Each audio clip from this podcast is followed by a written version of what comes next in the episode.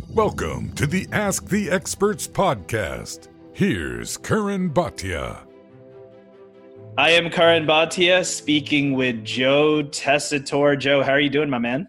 Karan, it's good to be with you. How are you? Doing great, and it's uh, a great time for boxing, as we know, and, and we're going to talk about the fight that, that you'll be calling this weekend. Of calls, of course, Herring versus Stevenson. But before we get into that, I need to recap with you Fury Wilder 3. You were calling the second fight. It was a great call, and I'm sure you were a very interested observer, as we all were, uh, on that third trilogy fight. Um, so let me ask you this before we even talk about the fight.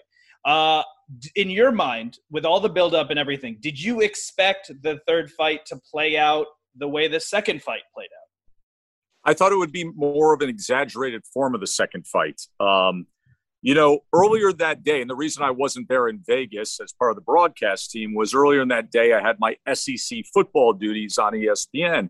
And the game I broadcast was 52 to 51, an absolute shootout that had everything and anything you could imagine to it, and more offense to last a lifetime.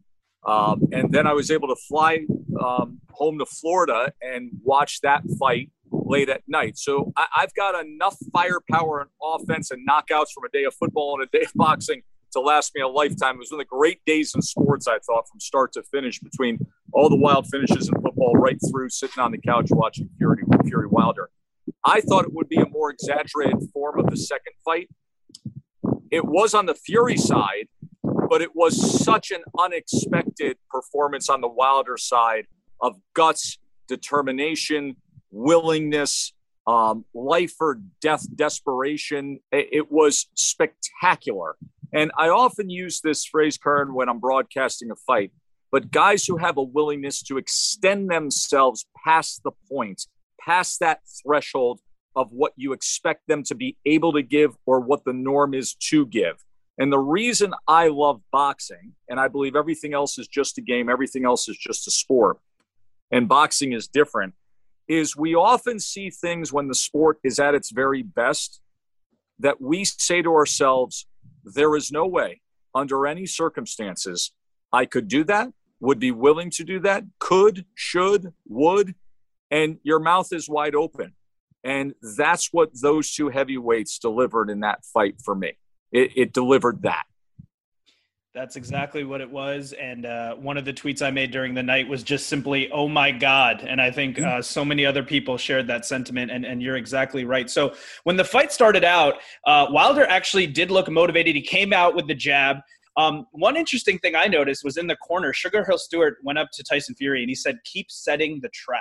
And this was a yeah. little bit different Fury than the second fight in that he was a little bit uh, he was a little bit more cautious. He kept kind of holding Wilder's head a little bit, and it was like he was setting the trap. And eventually, in the third round, he did get the knockdown. But then, of course, we know the shocking moment in the fourth round uh, where Fury gets dropped twice. So I wanted to ask you about this. I mean, in this trilogy, Fury has gotten up twice from two different knockdowns and never lost, mm-hmm. and that's amazing.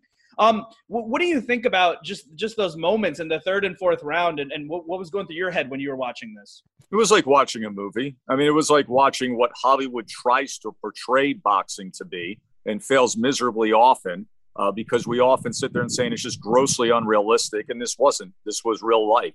Um, so it was like watching a movie. But it's interesting. Sometimes when we do many of the shows that you and I participate in, whether it's the outstanding docu series that you both were on air talent and, and produced and directed leading up to the fight, or some of the Barker shows, they are filled with hype. They are filled with um, uh, everybody selling a fight that then may exist, may not exist. In this case, many of the sound bites that you produce, many of the sound bites that were put forth, I apologize for the wind here, but it's such a beautiful day. I want to be outside. I may have to go inside if you tell me to. But many of those sound bites that were used in the build-up to this fight, you were actually almost saying back to yourself while you're watching it. I, I, I kept thinking to myself, okay, we explained what the Gypsy King is. You're seeing what the Gypsy King is. You're understanding that this has as much to do with ethnic pride, bloodline, baddest man on the planet, the guy in the saloon nobody can like when you see him rising up and continuing to fight. things that we said about Deontay Wilder. I remember there was one soundbite that you used um, where I believe I said, I don't care that I know who the better overall boxer fighter is. I don't care that I know who the favorite is because Deontay Wilder has the one thing, possesses the one thing that makes none of that matter. And don't you know that that right hand showed up, right? It showed up a couple times. So everything came to life. The way that we wrote the script, the way that we sold the bill of sale, the way that we hyped on the marquee, then showed up in the ring. That's exactly it. And, and another uh, member of the Countdown Show was Brian Kenny. And one of the things he said during the broadcast was better even than we had hoped. And, and I think yes. that, that sums it up so well. And, and one of the great bites that, that you talked about was Fury in that first fight with Wilder getting up on the 12th round and what that actually represented in terms of where this man has been in terms of his mental mm-hmm. health and gaining, going up to 400 pounds. With his resilience from getting up uh, by being dropped twice in this third fight and knocking down Wilder again and eventually getting the stoppage. I mean, what does that say to you about everything in his journey and, and the mental health and everything that, that he's gone through?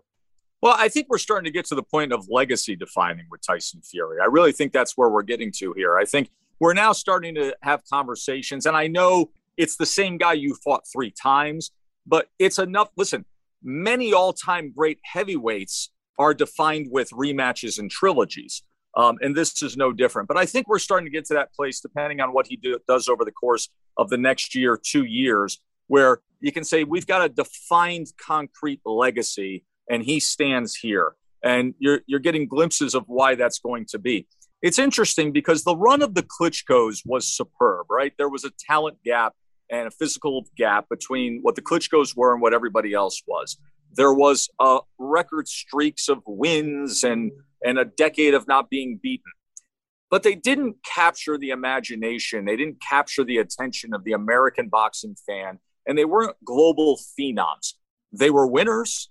They were great champions. They were at times unbeatable. But in just a short span of the rebranding of Tyson Fury, you have something that is already far beyond what we knew that stock price of the Klitschko's to be. Not in terms of, you know, uh, tangible accomplishments or resume or longevity. Uh, the Klitschko's were awesome. They weren't what we have right now. What this guy is, the energy he brings, the thrills he brings, and what he just delivered to the sport, the sport is in a better place right now than it was before the first round started. That's a fact it's almost like with heavyweight champion of the world with that distinction not only do you want someone that can beat the top competition but also you want them to embody what that means as, as that yes. person that we look up to. And tyson yes. fury has certainly grabbed that with his personality and what he's done in the ring. Um, on the other side of it after the fight uh, we know we know of course wilder knocked out. There was a clip that came out where fury came over to him in the corner and wilder said i don't respect you at that moment. Now he had just to be fair he had just been knocked out. And, and afterwards on social media he has congratulated tyson Tyson Fury.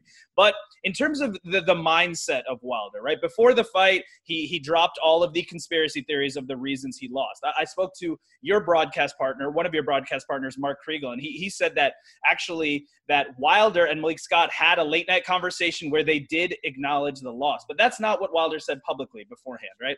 Um, just just take me into the head of Deontay Wilder now, moving forward, for him to have success. Is this a case where now he needs to do what he did after the second fight and not really acknowledge the loss and say I'm still undefeated in my head, or is this a time where he has to say, okay, this guy beat me and I need to go back to the drawing board and maybe make some changes? I don't think he needs to reflect on Fury at all at this point, at, all. And I, I think one of the things that surprised me of this fight is that I predicted, and I said it publicly, and if Deontay was right in front of me, I know he'd get mad at me. It won't be the first time he's mad at me. I've been face to face with the guy literally breathing down on me, you know, ready to kill me.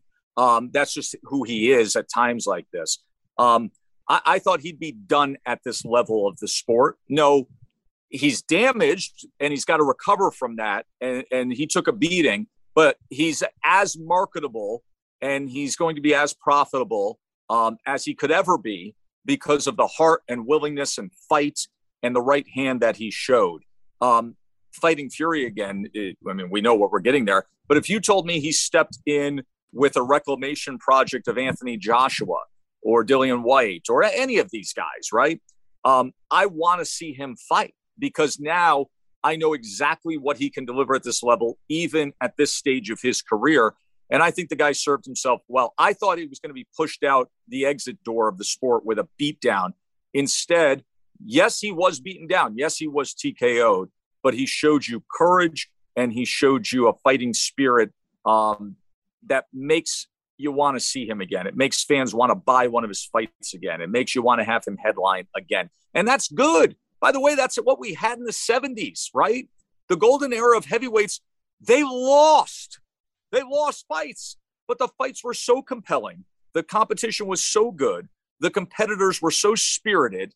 The action was so movie scripted that you wanted to see Frazier again. You wanted to see Foreman again. Of course, you wanted to see Ali again, but Norton and Shavers. You, this is what the 70s were, the golden era of heavyweights. So God bless Deontay Wilder. He served himself well.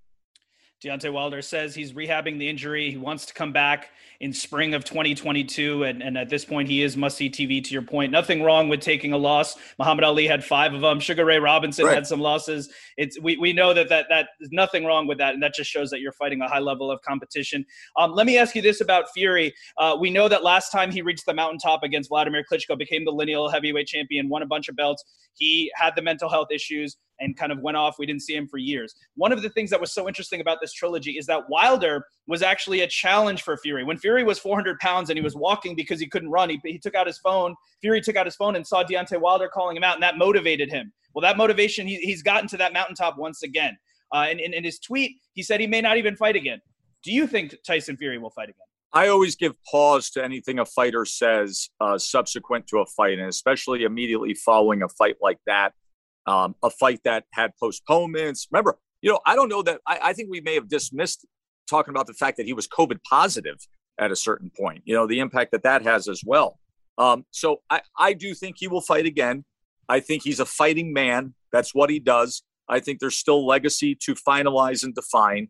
I think there's a lot of money to be made, a lot of money to be made. I think he's a, a global superstar. Um, and I think the guy loves Vegas. I think he loves those Vegas runs and being the man. And I mean, you saw the video of him out, and he owns king of the town when he fights, right? So, yes, I do think he will fight again. And I dismiss anything that is said following a fight like that.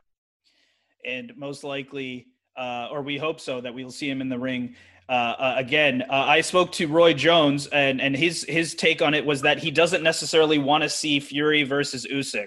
Uh, he feels like that would be a very technical fight, and th- there's people uh, that maybe he would like to see get their shots. We know that Usyk is going to take on Joshua again in that rematch first before anything happens. But would you like to see because sure. in, in, in, this yeah. sport we're seeing so many unification fights? That would be a huge one. Would you like to see Fury versus Usyk? Yeah, absolutely, absolutely. I'd want to see Fury versus Usyk, and and Usyk obviously smaller man, but incredibly skilled incredibly skilled. Uh, but yeah, I'd want to see. I'd want to see you know the the heavyweight champion against a guy who's got belts in the heavyweight division. I mean, that's the way that I think you have to properly frame it. Um, I would love to see that. You know, Usyk's a a heavyweight champion, but Fury's the man of the heavyweight division. So I would absolutely welcome that. Listen, I want to see Tyson Fury against anybody, absolutely anybody. I mean, you know, people dismiss certain fights that he's had, and they ended up being thrillers. I mean, Otto Wallin was a thrilling fight. Um, I don't even care if Tyson Fury is in where you know he's he's got an overmatched opponent. It's Tyson Fury. He may be the best personality in all of sports right now. I personally, I don't think it's close. He's a one man show. I mean, the guy fought Tom Schwarz. You know, he's going to beat Tom Schwarz, but he puts on a show and and and you get some spectacular moments. And anytime that guy's on the mic, leading up to press conferences and media tours and weigh-ins and post-fight sing-alongs, it's just it's a spectacle. Um, to me, he's very retro. Um, he harkens back to not just when we say the golden age of the heavyweight division of the 70s, but everything that came with that era. He's got some Evel Knievel to him, you know, so I, I love it. And so, just to put a button on this trilogy before we move on to Herring Stevenson, um, you know, th- there's so many times you, you, you spoke about this a lot before that there's so many times that we hype up a fight and we we promote it and it doesn't live up. This exceeded all of the expectations. Uh, when you look back now, now we're about a week and a half removed. Um, where does it rank for you in terms of great moments, great fights that you've seen, and what did it mean for for our sport to have something like this? I think it probably means more to our sport than it is on the list of all time great. It's not on the list of all time great fights. I mean, let's not be silly here. It's a heavyweight championship where you have multiple knockdowns and both guys hit the canvas. So right away, that's going to elevate it just in terms of drama. For the mainstream fans and for the impact it had on the sport, it was huge, right? It's a heavily watched football day with mainstream attention, with everybody funneling towards the heavyweight championship. And then the heavyweight championship over delivers. And you have a bombastic, massive personality um, who has this. You know, Tyson Fury. Let's not let's not dismiss this. Tyson Fury is not the American. Tyson Fury is not like Tyson Fury is the six foot nine Brit. It doesn't matter. There's no borders with this guy. Everybody's just drawn to the energy, the personality, the action. And then Deontay Wilder served himself well as well. But um, I think it was huge for the sport. So it ranks very high in terms of impact on the sport. I wouldn't put it up there in terms of my short list or even my extended list of all time great fights. It's a great heavyweight fight, a great heavyweight fight. Um, but my list of all time great fights, I mean, we're, we're, that's a different stratosphere of matching skill and action. That's, you know, Castillo Corrales and Gatti Ward and, you know, stuff even beyond that. And, and, uh, um, but it was a wonderful night for the sport. Wonderful, Karan one of the best parts is that when mainstream fans tuned in, they got their money's worth and enjoyed the sport, which sometimes That's doesn't important. happen on big big yeah. boxing events. That doesn't they don't always deliver, and then you right. can kind of have mainstream fans said, "Oh, well, that's why I don't you know care about boxing enough." Uh, well, I think, I think this, I, and I've said this before, and I know he hates when I say this, but we we've had to weed out the garden of the Floyd Mayweather generation. I mean, that's really what that's what this fight does really well and we've been doing that for a few years. We've had great fights. Um, but the general public got so conditioned to paying a lot of money to watch a guy whose skill level is so beyond everybody else's for those years and didn't give a crap about delivering to the fan. He wanted to deliver to his pocket. So he would not make entertaining fights. And he was the greatest business manager of all time and matchmaker for himself of all time. So weeding that garden of those years of Floyd money grabbing, that may be the greatest benefit that this sport put forth, that this fight put forth. Absolutely, uh, Floyd. So so skilled, so technical, and so defensive, but not always eye catching to people who may not know what they're watching or, or just tuning in. Uh, not the second half of his career. The second half of his career was damaging to the overall health and welfare of the sport. And one fight that is not going to be damaging and uh, to the overall health of the sport is this weekend, October 23rd. And I have to ask you about this. Uh, of course, it's going to be on ESPN. Jamel Herring uh, versus Shakur Stevenson. I think a lot of people are excited uh, for this fight. Uh, we, we know that there's going to be a little bit of an age difference there. They're both southpaws. Mm-hmm. Um, they're both uh, doing really well recently in their careers, and I think that's yes. you know that's what they're kind of trending you know both upward, which is what makes it so exciting. Uh, tell me why you're excited about this card on Saturday. Well, Shakur Stevenson is um, has been on the path of being a rising superstar now for some time, and his skill level and his athleticism is beyond Jamel Herring. But Jamel Herring is sitting there as this tough, gritty, amazing story. Who the back half of his career, really the most recent years of his career, since he teamed up with Bo Mack and Bud Crawford and the entire uh, Omaha slash Colorado Springs team. Um, has been easy to root for. And you're seeing a better fighter every time out.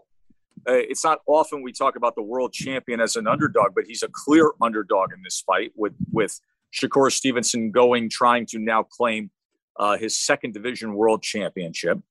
Um, the fact that you have two guys that everybody assumed, wait a minute, how can they be fighting? These guys are friends. They're in the same camp.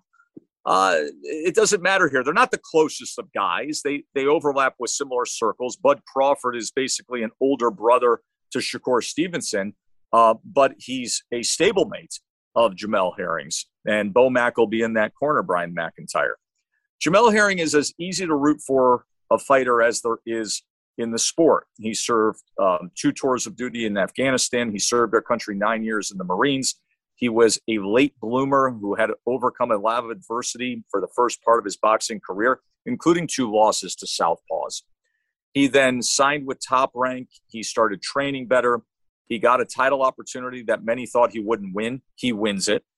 He's inspired by uh, and overcoming the grief of the loss of his baby daughter 10 years to the uh, 10 years later. He wins a world title on her birthday. He's a wonderful representative of the sport. On the other side, you have an ultimate blue chip prospect, a U.S. Olympian, um, a golden child of an early signing to a mega contract, um, sublime skill who outclasses everybody who he's in the ring with, who gets better and better and better. And then most recently, with his defensive prowess, takes a heaping of criticism when he fights an opponent who everybody thought, okay, now you, got somebody, all right, we, we know you don't get hit. We know you're better than everybody. Go get rid of somebody. He doesn't get rid of somebody. And now he gets panned for having um, a somewhat boring style because he can just outclass everybody. Well, I think Shakur Stevenson's really pissed off. And I don't think he took to that criticism that was put forth. And I think he's going to go out there and show it on Saturday night. But I also think you're constantly getting a better version of Jamel Herring, and he's coming off of his best career win. I mean, he looks sensational against Frampton. I know he had physical advantage against Frampton, but he was much the aggressor. He showed knockout power that we haven't seen before. Um, and I think as the years go on, even though he's in the autumn of his boxing career, he's going to be 36 a week after the fight. He's 35 years old. I think you're going to get the absolute best version of him. And I think he also knows, Karan, exactly what he needs to do stylistically, and that is press and smother and be aggressive and force Shakur Stevenson to fight on the inside and not sit there at mid range and on the outside and utilize that incredible skill and hand speed and foot speed. So I think it's a fascinating world title fight. Uh, comes Saturday night with a very big prize of unification against Oscar Valdez on the back end for the winner two motivated men. Uh, I'm certainly looking forward to seeing it. This is just Stevenson's 17th fight, and this is what we want, right? We don't want guys to go up to 20 to 20 and 0, 25 and 0 without facing a test. Uh, and Herring, you know, a former Marine. I mean, you you know that he's in there tough, and and he's uh, you know, you know it's going to be a spectacular fight. Uh, last question before I let you go. There's also some good names on this undercard. Xander Zayas, who's who's the teenage phenom. Yeah. Um, he's been very staying very active, and then of course Nicole, uh, Nico Ali Walsh. He's the uh, Muhammad Ali's grandson. Um, so I'm sure that you're excited about the whole night, but but I'm sure this undercard intrigues you as well. Well, Nico Ali Walsh uh, doesn't sit there and try to pretend that he's going to uh, fill the shoes of the family legacy as much as he's going to extend the family legacy. I think the kid's awesome. I think he's great for the sport. He's got a wonderful personality. He's really committed to what he's doing, and he understands why he's doing it. Doesn't need to be doing this, understands why he's doing it. What we find, and it happened with his pro debut when he was on Good Morning America, The Today Show, World News Tonight. When you have mainstream media covering the sport of boxing because of a guy making his pro debut who has that last name, enough said.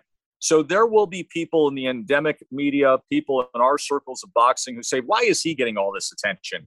The kid's just learning how to fight. He's being thrown in and he's getting all this attention, TV airtime, a lot of promotion.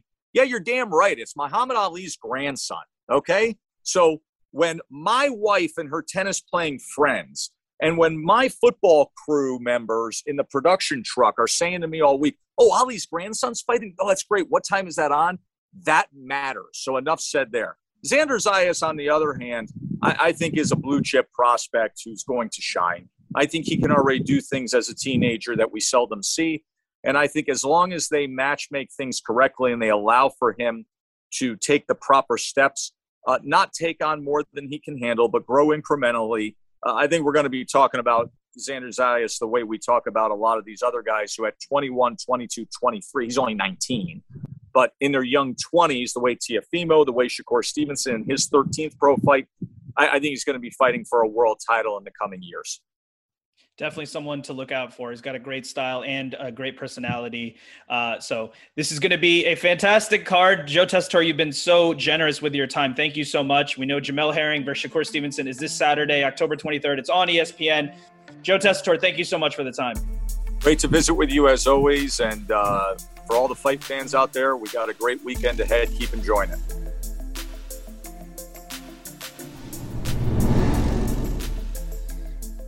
I am Karan Bhatia chatting with Eric Paulin. He's the showrunner, senior producer for Fight Camp and a bunch of other great programming. Eric, how are you doing, man?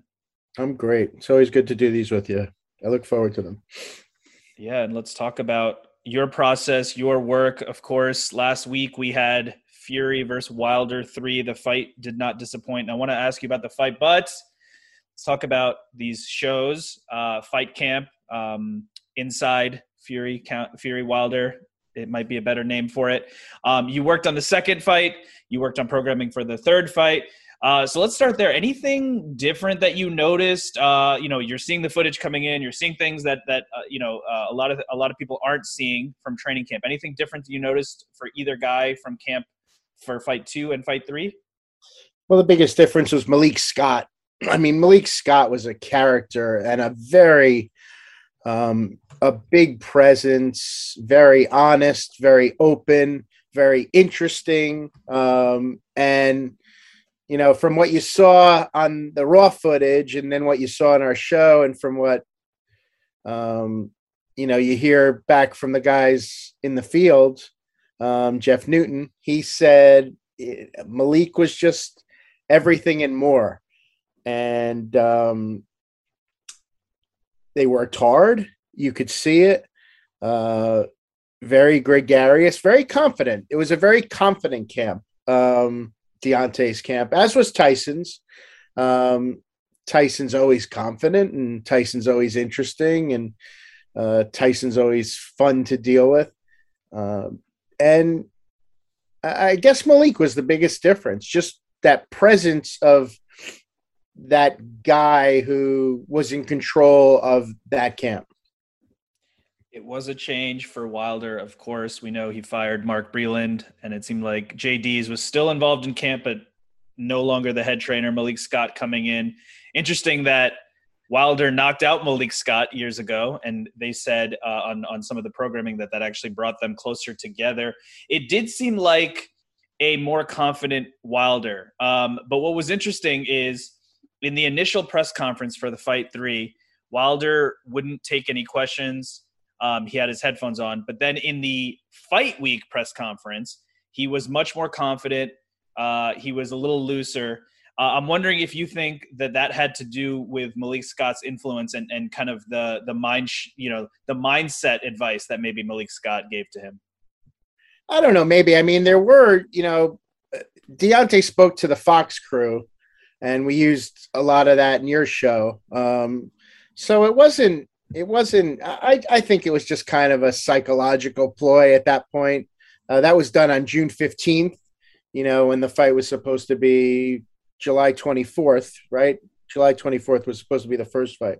So that was the first time that they had seen each other in you know 16 months at that point. And i think Deontay just kind of wanted to go about his business and not answer any of the questions it was the first time he was on in in the public's eye since since the knockout in in February of February 22nd of 2020 with COVID and everything. And I think that there was a lot to cover and I just think that he wanted to worry about the fight and he was very focused about it. And Tyson was Tyson in that in that in that first press conference and the second press conference. Um, and there's a lot of jawing between them. There's a lot of um, I mean, they're always interesting. And Joe Tessitore and Brian Kenny really put it so well in the countdown show that you produced that they, they will be um, they'll be intertwined for the rest of time. When you think of Deontay Wilder, you'll think of Tyson Fury because of the magic of of the three fights. And they were really, really good dance partners. They were very good for each other. They were the yin and the yang, and they were both big with the perfect names Tyson Fury and Deontay Wilder and um, and not one of those fights disappointed. Yeah, it's funny. It's it's not even like yin, yin and yang. It's almost like yang and yang or yin and yang, like because they're so similar yeah, in terms of their big personalities and they can knock people out and they're larger than life. Um, so you mentioned the changes in Wilder's camp, of course, bringing in Malik Scott. It seemed like you know he was he was changing things up trying to figure out a new strategy which which he should do um, did you notice anything different in terms of some of the training footage or anything you saw from the Tyson Fury side? We, we know he brought in Sugar Hill Steward for fight two. The game plan was to come in as the bigger guy. In that fight, it was 273 pounds. In fight three, it was 277 pounds. Um, so obviously, you know, he was kind of just continuing to do what is working. Did you notice anything different on the Fury side? No, not really. I think that he and I think that he and Sugar Hill, because Sugar Hill came in late in the game the last time, um, and I think that he and Sugar Hill had grown I think that um, I think that Sugar Hill is very, very seasoned, very intelligent. As you as you saw in our in our show number three, when he went back and looked at the fight, um, the the second fight, he he's pulling out little things, little things that you know that that the average boxing viewer wouldn't see, and you know he he'd say you know something to said look look what look what's happening here. We planned this. This is exactly and and both times in the in the second and third fight um tyson was not shy. Tyson and sugar hill were not shy about saying what they were going to do. And they really went out and did it um definitely more so in in, in fight two because fight three was a much better more competitive fight. But um you know they came up with this game plan in in before the second fight, and they really followed through with it in the second and the third fight. Again, it was more successful in the second fight because we saw much better Deontay Wilder in the third fight. We certainly did, and I want to ask you about the fight, but uh, just continuing on some of this sure. pre-programming here. Um, you know, these follow docs. You're in camp. You're embedded with these guys, and and when I interviewed Mark Kriegel about the fight, he mentioned that even though publicly Wilder was saying that uh, you know Fury cheated, he mentioned uh, he said his gloves were loaded. He said my outfit was too heavy. My my trainer spiked the water, and those are only a few of the things he said. Um, he, Mark Kriegel said, and I, I think it's been reported elsewhere that at a certain point Malik Scott went to Wilder and said, "You lost this fight, um, and you need to make adjustments." And so privately, they he you know understood that he lost the fight. Um, and and I don't know how much you know of cheating he actually felt inside. It's different than what he was saying publicly. I'm just wondering if that's maybe the sense that you got uh, seeing Wilder train for this third fight. Did you feel like it was a man who knew he was beat, or was it a man who felt he was cheated um, and and was just trying to change things up this this time around? It, it, was. It's it's hard for it's hard for me to tell. You know, not being there, but they were just focused on the fight. They were.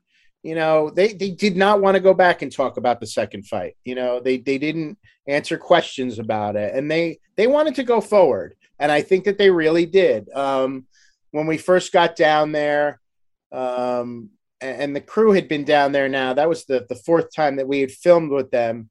Um, they were very serious, you know, they were very businesslike. It was, it was, um, he's always very accommodating to us. Deontay's always very accommodating to us, and he built his new bomb squad island, so he did a lot more training out at the house now, and um, he was very welcoming to our crew, but it was very, very businesslike. It was um, there was no screwing around. There was no not that there was before, but it was just a different kind of focus. You could see it in his eyes. You could hear it in his answers.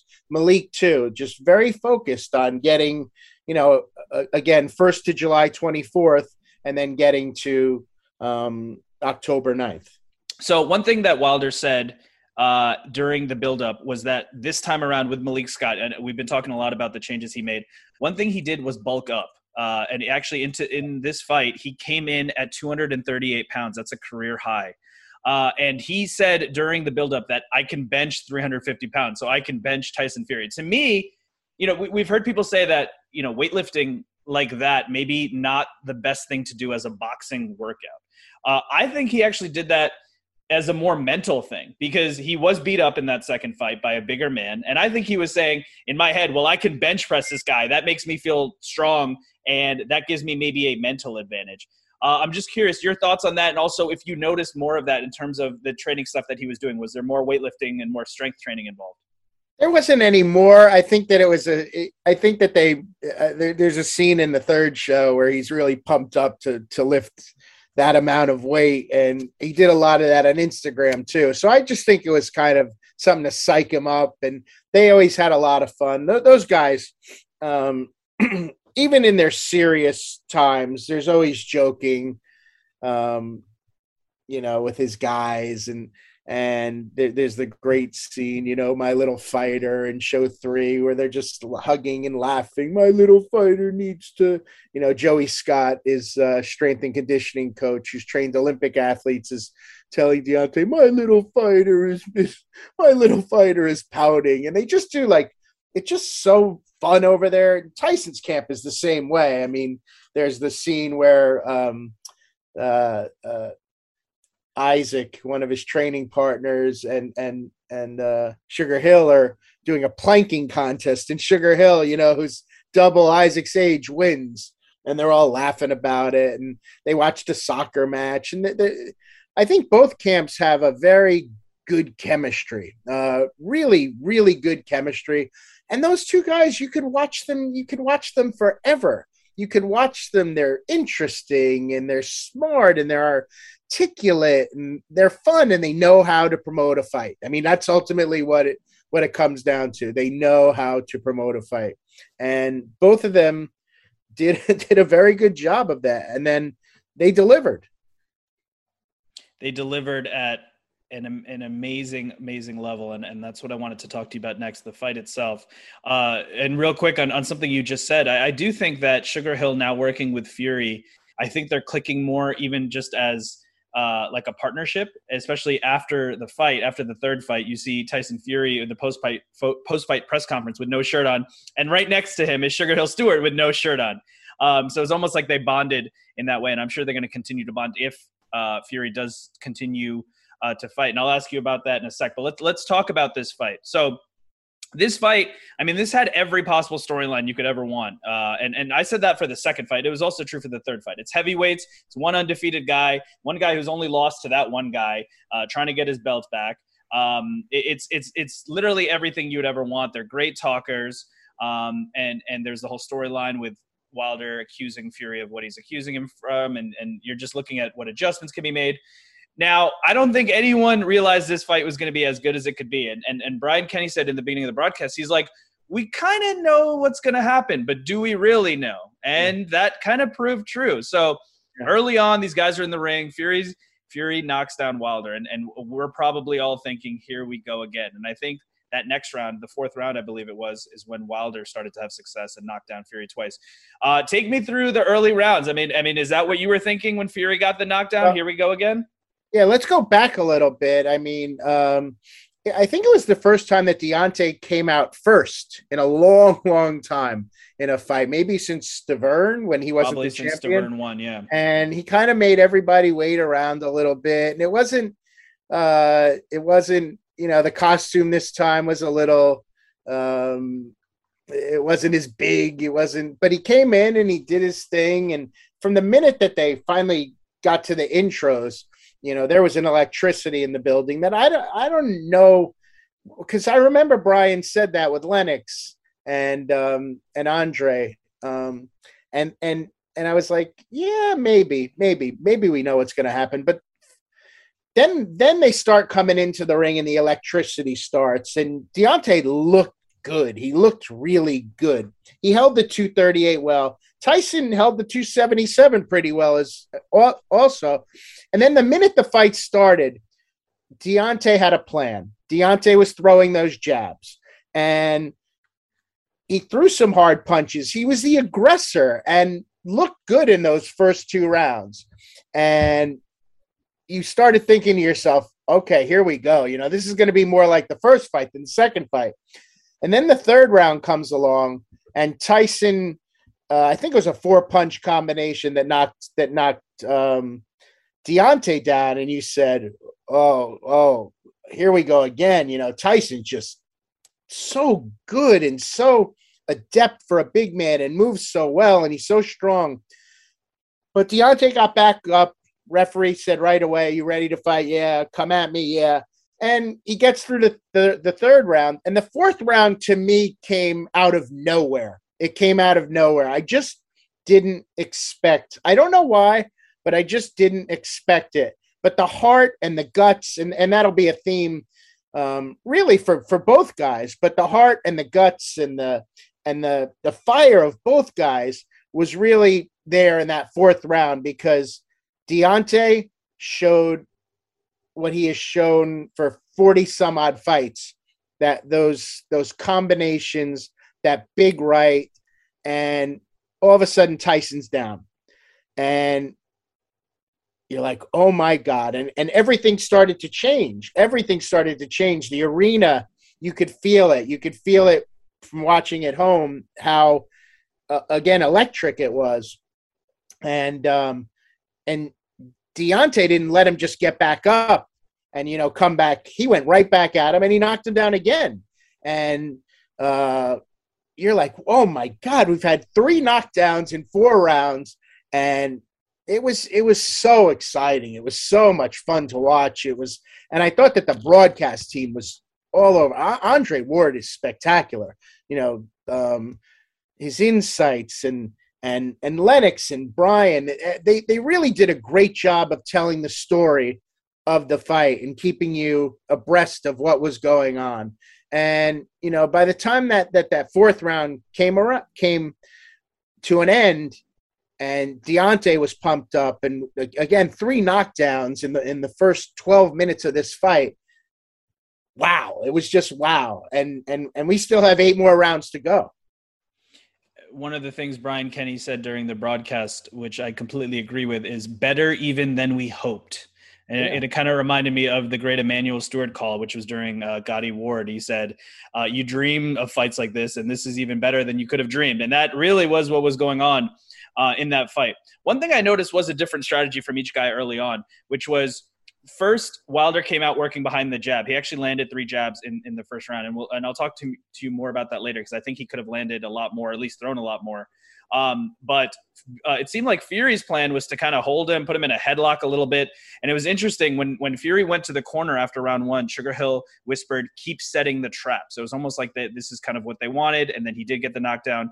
What they didn't realize what was going to happen was in round four, like we talked about, uh, Wilder knocking down Fury two times. Uh, so let me ask you this, I, and I tweeted this. I'm, I don't know if the, what the exact stats are, but Fury has to be like one of the top performers or, or top fighters after getting knocked down. He got knocked down against Cunningham. He came back to to win that fight. He got knocked down twice uh, against Wilder the first time they fought. He came back to do well in that 12th round. In this fight, gets knocked down twice, gets himself together, and he comes back to do what he did, which we know is eventually get the knock knockout and a bunch of knockdowns on the way. What do you think about Fury and just the fact that he was able to get up? I mean, does that does that take away, uh, you know, a little bit from Wilder mentally? Is it like, ah, oh, I gave this guy my best two shots and he, he did go down, but he got up. Um, uh, so what does that say about both men in terms of that that fourth round?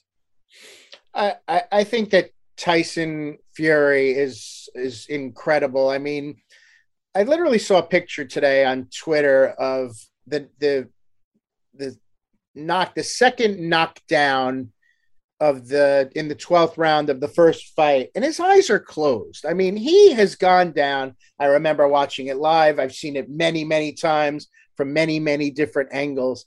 And not only is he i mean he is as he's going down he's kind of out on his feet and then Deontay gets the left in to kind of you, you think finish things up. And he's down and he's like out and Teddy Atlas and Joe Tessitore said it so well in both of those countdown shows about, you know, Tyson had gone through so much to get to that point that he almost had to pick himself up and and fight his way back. And it wasn't as dire in in the fourth round this time, but he was loopy. I mean, he was loopy, and and you know, this is a guy who I think he was surprised by it. I don't know why he was surprised by it, but maybe after the second fight, he didn't give Deontay as, as much credit. Um, but he he came back, and then I think from the fifth round on, he really found his his rhythm, um, which he didn't have really at all. Even in the third round, he he got in some big punches, but he found his rhythm. He started dancing. Um, he's an amazingly, I mean, if you've ever seen him in person, I mean, the six nine is you you you you all of a sudden he walked by us in the second fight when we were filming him walking in, and I I was just startled by how big he was. I was startled by how big Deontay was, but I was just like, I don't know. It was just he's so big and so um he he he's, he has such incredible footwork for a heavyweight. He can really dance around, and there's that great set of shots. I don't remember which fight he's in where he's moving his head back and forth, back and forth, and four punches miss him. I don't know if that was the Wallin fight or the. I think it was the Wallin fight. I don't. It was remember. either Wallin or Tom Schwarz. It was one yeah, of those. It was, it was one of them. Uh, I don't think Tom Schwarz was long enough, but he, I think it was the. He's just dancing back and forth, and you can't hit him. And he really found his rhythm. And then what happened after that was, I mean, there were just there were just combinations and bombs and coming from both sides. Um, and it was it was fun and the guys were eating punches and they were getting uh, it was it was like everything that you I, I think it was I think it was better than the first fight because there was a lot of back and forth. And I think it was, you know, better than the second fight where, where Tyson dominated pretty much, uh, maybe except for the first round. And I, I just thought it was so exciting and interesting. And by the fifth round, I was literally just pacing my family room. I could not sit down. I couldn't sit down anymore. I tried to sit down after the third round, but I couldn't. And I literally, I was, I can't remember being that excited about a fight in, in a long, long time. And just how impressed I was with both men. I mean, it's the third time their their legacy rested a lot on this fight, especially Deontay. More so Deontay than Tyson. Um, although Ty- Tyson really cemented himself as one of the better heavyweights, maybe of all time. Um, or at least of this era. And Deontay could have gone a lot of different ways, but he put in the work, he put in the time, he put in the sweat, he had the heart, he had that fire, and it was back. And you could see it from the minute that that that the fight started. And um and it was fun. I mean, it was so much fun. That I, I keep I keep using that word, but um I, I, was walking around my house like I did, you know, when I saw Hagler Hearns. I mean, it was it was it was incredible. It really was. It was like a man walking a tightrope, and what I mean by that is. Uh, we know Fury is doing well towards the middle and, and, late part of the fight, but we know Wilder's dangerous and can land that right hand at any time, right? And that's almost like a man walking a tightrope, and, and that's why it kept your attention uh, until the end there. Um, and he was and, landing, and he was landing yeah. the punches. He, he was landing the punches, and Tyson was eating them. And for the most part, Tyson was landing his punches, and Deontay was eating them too. It was in- incredibly competitive. And whenever you trade knockdowns at the heavyweight championship level, I mean, it's something special. It comes, you know, a few fights that come to mind is Joshua Ruiz the first time they traded knockdowns. Uh, that was special. Uh, Joshua versus Vladimir Klitschko, the same thing, traded knockdowns, and and that's that's another special thing. Um, and th- this for this fight certainly had that. Um, so we know that Fury ended up winning this fight by knockout. There was, uh, you know, it was a good, definitely a good stoppage. I don't think uh, many people can argue that. Um, we found it. We saw a clip come out last week, late last week, where after the fight, Fury goes over to Wilder's corner and tries to congratulate him, and Wilder kind of says, "I don't respect you," and wouldn't kind of give him his props in that moment. Now he to his to his credit, he had just been knocked out. You you obviously don't have your senses about you when that happens. And he and later on, Wilder uh, put out on social media that he did congratulate Fury at that point. Um, what are your thoughts on that? Because what what is different about this fight, fight three versus fight two, was that it really seemed like these guys didn't like each other. The first few fights, they they were kind of you know it was not an act necessarily, but it, but they were kind of in on it a little bit. It was more of like a show. This final, this third fight, there was bad blood, and they did not like each other. Um, what do you think about that moment at the end of the fight there? I, I think it was 20 months in the making. The pandemic kind of w- built it up, built up the suspense, and I was waiting for that moment. And I was waiting for that moment. And I was waiting for that moment where, you know, were they going to get together? Were they not going to get together? And you know, I was trying to pay attention to the commentary, and um, I, I yeah, it would have been it would have been cool if Deontay, you know, hugged him in the ring at that moment. But yeah, he had just been knocked down. Um, and and Malik Malik was really classy. Um, you know, in in Deontay's camp and talking about how good Tyson was and how proud he was of Deontay and how proud that was that was that was some great stuff in the corner. And that's you know still to this day uh, if they if they just left the the cameras on with the mics on in the corner for every round, I, would love to see that. He goes, "You're going to be so proud of yourself tomorrow. Go back out there and go do this. And tomorrow you're going to look back on this and you're going to be so proud of yourself. And I'm so proud of you."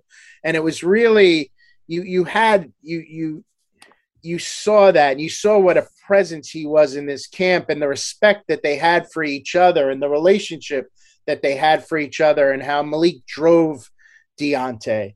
And um and, and you know, Malik said what a what a wonderful what a wonderful fighter Tyson is, you know. And tonight we were we were the second best guy. You know, we're, the second best heavyweight in the world, and there's really no disputing that at this moment. And um, I those two guys could get in the ring, you know, anywhere in the world, and I'm buying that fight. I'm watching them fight. You know, they just they just have a chemistry about them. Do they do they like each other? Do they not like each other? I mean, I I see a lot of the you know we're selling the fight. That's what our job is to do. So I see a lot of the the, the selling. Um, I wasn't in either camp. You know, I just hear what I hear from our producers, and um, I, would say I'd say a lot of it still is hype. You know, do they not like each other? They fought each other three times, maybe, um, maybe not, but they were very good for each other. They really were very good for each other, and they were really good for the sport of boxing and the heavyweight division, which, which um, you know, is now back in the in the in the forefront of boxing. It's always great when the the heavyweight division uh, is showcased this way. Um, you mentioned the coaching uh, by Malik Scott. Sugar Hill Steward also channeling his uncle, Emanuel Steward, and giving really good motivational advice to Tyson Fury.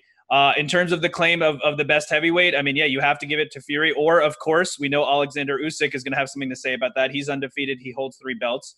Um, and, and I'll ask you about potential matchups with him in a sec. But First, let me ask you about this. I, I, tweeted this after the fight. I said, This is the second time in this trilogy that Tyson Fury got up from two knockdowns in the fight, which is amazing on its own. Um, and he made it through that rivalry, that trilogy, without a loss. We know one draw and two wins, of course. Um, one important storyline, I think, coming into this fight, this is something I had said, and I'm sure other people said. I expected Wilder to work behind the jab more. And in this fight, Wilder only landed nine jabs the entire way through. This was 11 rounds, nine jabs landed all the way through the fight. In, in round three, in round one, he landed three jabs, um, and then only six more the rest of the fight. Uh, when he fought Stiverne the first time, Wilder, he landed 120 jabs over 12 rounds. So that, that's that's a steep drop off, and that seemed like a good hmm. game plan in that fight. Now, obviously, Fury is a different fighter than Stiverne, yeah, but. Different Here's my question for you. Did is it just a situation now if they fought a fourth time, a fifth time onward that Fury just figured out Wilder and he knows that as the bigger man if he stays the bigger man and keeps bulking up, there's really nothing Wilder can do to beat him? Or could Wilder maybe work behind the jab or find you know work on conditioning? I don't know something and and find something else to to you know eventually beat fury if they were ever to fight again uh, maybe. I, listen, he may have landed three jabs, but he, he he was throwing the jabs in the first round. I don't know what the number of jabs he threw was in the first and second round, but uh, maybe they were landing. Maybe in, in round one, Wilder threw 14 jabs. In round two, he threw 12. It just seemed, I don't know. He seemed busier. He just seemed the busier fighter um, from the beginning. Um, I think the third round was kind of startling, you know, and and after the knockdowns, maybe the game plan goes out the window. I don't know, but between the third and the fourth round, um, that kind of set the tone for the rest of the fight, and you know, combinations were thrown, and and and you know, when one guy, you know, just when you think Tyson up, you know, Tyson's gonna Tyson's gonna take control, you know, Wilder would kind of take a breath and come back and then just start throwing again. I mean, sometimes out of nowhere. And um, so to me, yeah, I mean, I, maybe he could have sat back and, and, and jab. But again, Tyson is not Bermane Stiverne. I mean, first of all, size wise, reach wise. So it's definitely a different, a definitely a different kind of fight for him. And plus, you always have to, you know, they're they're I would I would think that that Tyson's a better knockout puncher than than Stiverne, improved it in the second and the third fight. Um, but you know, to me, that fight was all about the excitement and the joy and the fun and and and how much that those two guys did for the sport of boxing in the heavyweight division. Everyone has a plan until they get hit in the mouth, as the famous Mike Tyson once said, and that's certainly true. And and to be fair to Wilder, I mean, we, we really have to give this guy a lot more credit. In the first fight, Tyson Fury heard the count of nine twice. Okay, twice in a fight, you hear the number nine when you're on the on the canvas or getting up. Uh, so that's kind of crazy. And then again in this third fight, yeah. he was knocked down twice. So it's almost like hey, maybe if Wilder had a few more chances to go at it, maybe one of those times Fury wouldn't get up. We, we really don't know. Maybe he doesn't have to change the game plan too much. Um, so going, you know, looking ahead here uh, as to as to what's next. We know Fury got the huge win and he's on top of the the world right now. Uh, but there's another undefeated fighter, Alexander Usyk. When I interviewed Roy Jones, he said I don't necessarily want to see uh, Usyk versus Tyson Fury. I feel like it's a very technical fight, and there's other people that should maybe get a shot. It could be more exciting opponents. Um, so so we may not see uh, that unification fight. Uh, we also know that Fury has battled mental health for a long time. When he beat Vladimir Klitschko and became the lineal champion of the world, uh, he kind of you know he gained a lot of weight and mental health took over. Um, he also tweeted that he may not even fight again. He doesn't know. He's going to take some time. And we know Wilder was injured. Uh, he broke he broke uh, he broke something in his hand. Uh, he broke some knuckles. He broke something in his hand. Uh, I believe he also had a bicep injury. So he's going to take some time to rehab, and he's supposed to be back in spring of next year. Um, who do you want to see Deontay Wilder fight next, and who would you like to see Tyson Fury fight next? I'd like to. I'd like to see Deontay fight uh, Anthony Joshua. I think that they're they're made for each other.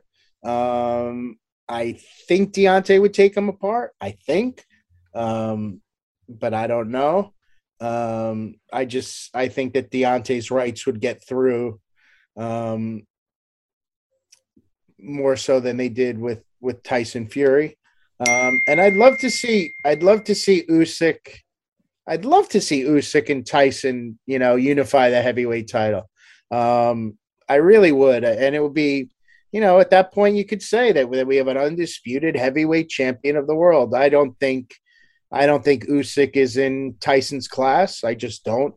Um, uh, I, I, wish Lennox Lewis was still fighting because I'd love to see Lennox Lewis and, and Tyson fight. You know, two big guys, two very technically sound guys, two, um, uh, you know, if you could if you could go across eras, I think that those two are made for each other. It'd be interesting to see how Tyson dealt with Lennox's left jab, you know, that he could throw all day long. And it would be interesting to see how, you know, Lennox would deal with Tyson's dancing and his movement. And, um, but, you know, that's, that's in my mind. And, you know, I'm sure Lennox thinks about it every once in a while because uh, he still looks pretty good. and he looks like he could, he could tie the gloves up and get back in the ring at a moment's notice. But, um, yeah, I I, th- I think I'd like to see both those fights. I'd like to see Joshua and and Fury finally go at it, and um, and I and I think Usyk and and and, and Tyson, um, you know, where they were they finally unified all the belts for the first time. And how long has it been, Karan? It's been a long time. Um, uh, for there, there hasn't been a unified four belt heavyweight champion in the modern modern era when oh, when wow. so it's, uh, it's, never so it's never happened in terms of when there's been four belts. That hasn't happened at the heavyweight level. Okay. So, so that so that would be interesting so i tweeted after the fight. I said i wouldn't mind seeing any combination of tyson fury usyk joshua or wilder in terms of their next fights. Uh, i think all, all of them would be interesting. Um, it's it, joshua has triggered the rematch clause with usyk so that's going to have to happen first uh, yeah. I, I, think there's a lot of really interesting fights for Wilder's comeback. Robert Helenius got a big win against Kownacki in their rematch on the undercard. I think that would be a fascinating fight versus Wilder. Uh, Andy Ruiz is out there. Um, th- there's just so many different people and so many different combinations, and and I think there's a lot of options. But eventually, that Joshua versus Wilder could definitely be a fun fight, and I, and I do think the Fury versus Usyk fight would be great. I think to have that happen and to get that uh, that that unified, undisputed lineal heavyweight champion. Because as we said, that that never happened. Uh, that hasn't happened in, in the four belt era. So just to close it out, to put a bow on it all, uh, when, I'm just curious, you know, how do you think you'll look back at this trilogy? You you spent so much time working with these these two men. Uh, the fight delivered, uh, you know, better than we could have ever hoped for. Um, how do you think, you know, when, when you look back, you've interviewed so many fighters, worked on so many different productions. Uh, you know, when you look back in five, ten years, even longer, Uh, how, how, do you think you'll look back at, at this great trilogy? Uh, very, very, very special. Um, it's funny because I was working in LA in December, December 1st of 2018. And I didn't even think to try and go get tickets. I don't know why. I should I was down the block from the Staples Center and I should have gone and and and and tried to get tickets to the fight, but I didn't. And you know, that's that's on me. But I watched the fight in a in a bar with a group of guys and you know screaming back and forth. And ironically i went to the i went to what was supposed to be tyson fury's victory party. I i wasn't i was coming back into boxing but a bunch of guys uh, took took us to one of the bars and we spent half the night waiting for tyson fury with a bunch of english fans. And uh, we had a lot of fun. But um, he never showed up unless he showed up really, really late, like three, four o'clock in the morning, because that was a very late night. But um, when I look back on it, I'll I'll I'll treasure these memories. Um, we got to go with Deontay to meet the Pope in the Vatican. Um, our crew went with him. I didn't go, but our crew went with him, and I got to see all the footage. And we spent three days with Deontay and his team in in Italy, and meeting the Pope, which was very, very special. And um, I, I think it's a lot for these fighters, even though it's been done now for the better part of almost 20 years. Every single fight, every single every single big fight, these guys have had crews in their camps, and it's part of the landscape. And um, but it's still uh, it still takes an amazing amount of of trust and time commitment.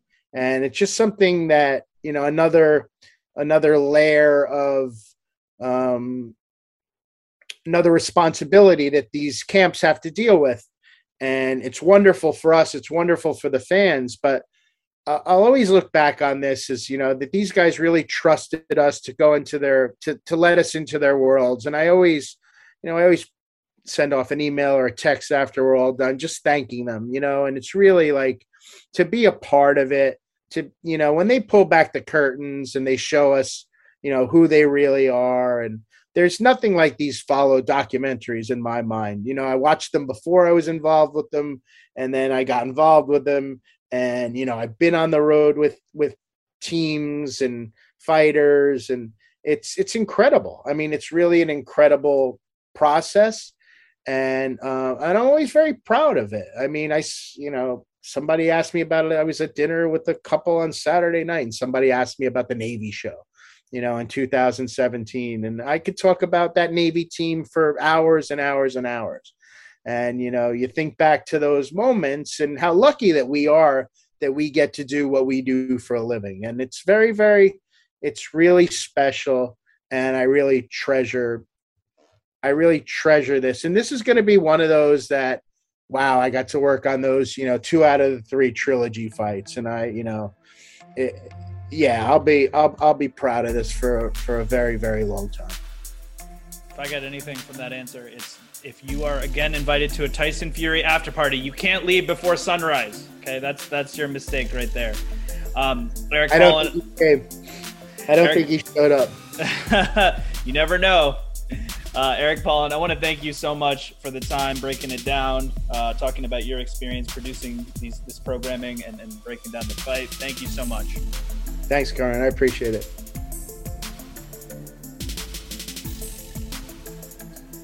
And that brings us to the end. Thank you so much for joining me, and thank you to my guests. If you want to follow us, uh, you can follow at ATE underscore podcast. That's on Instagram and Twitter. If you want to follow my personal channels, it's at C U R R A N B H A T I A on Instagram and Twitter. That's at Karan Bhatia at on Instagram and Twitter. Please subscribe on YouTube, youtube.com backslash Karan Bhatia. Uh, please check out uh, our show on iTunes. Hit subscribe. Give us a five star review. If you want to email the show, it's asktheexpertspod at gmail.com. I am Karan Bhatia, and this was Ask the Experts. Thank you for listening to Ask the Experts with Karan Bhatia.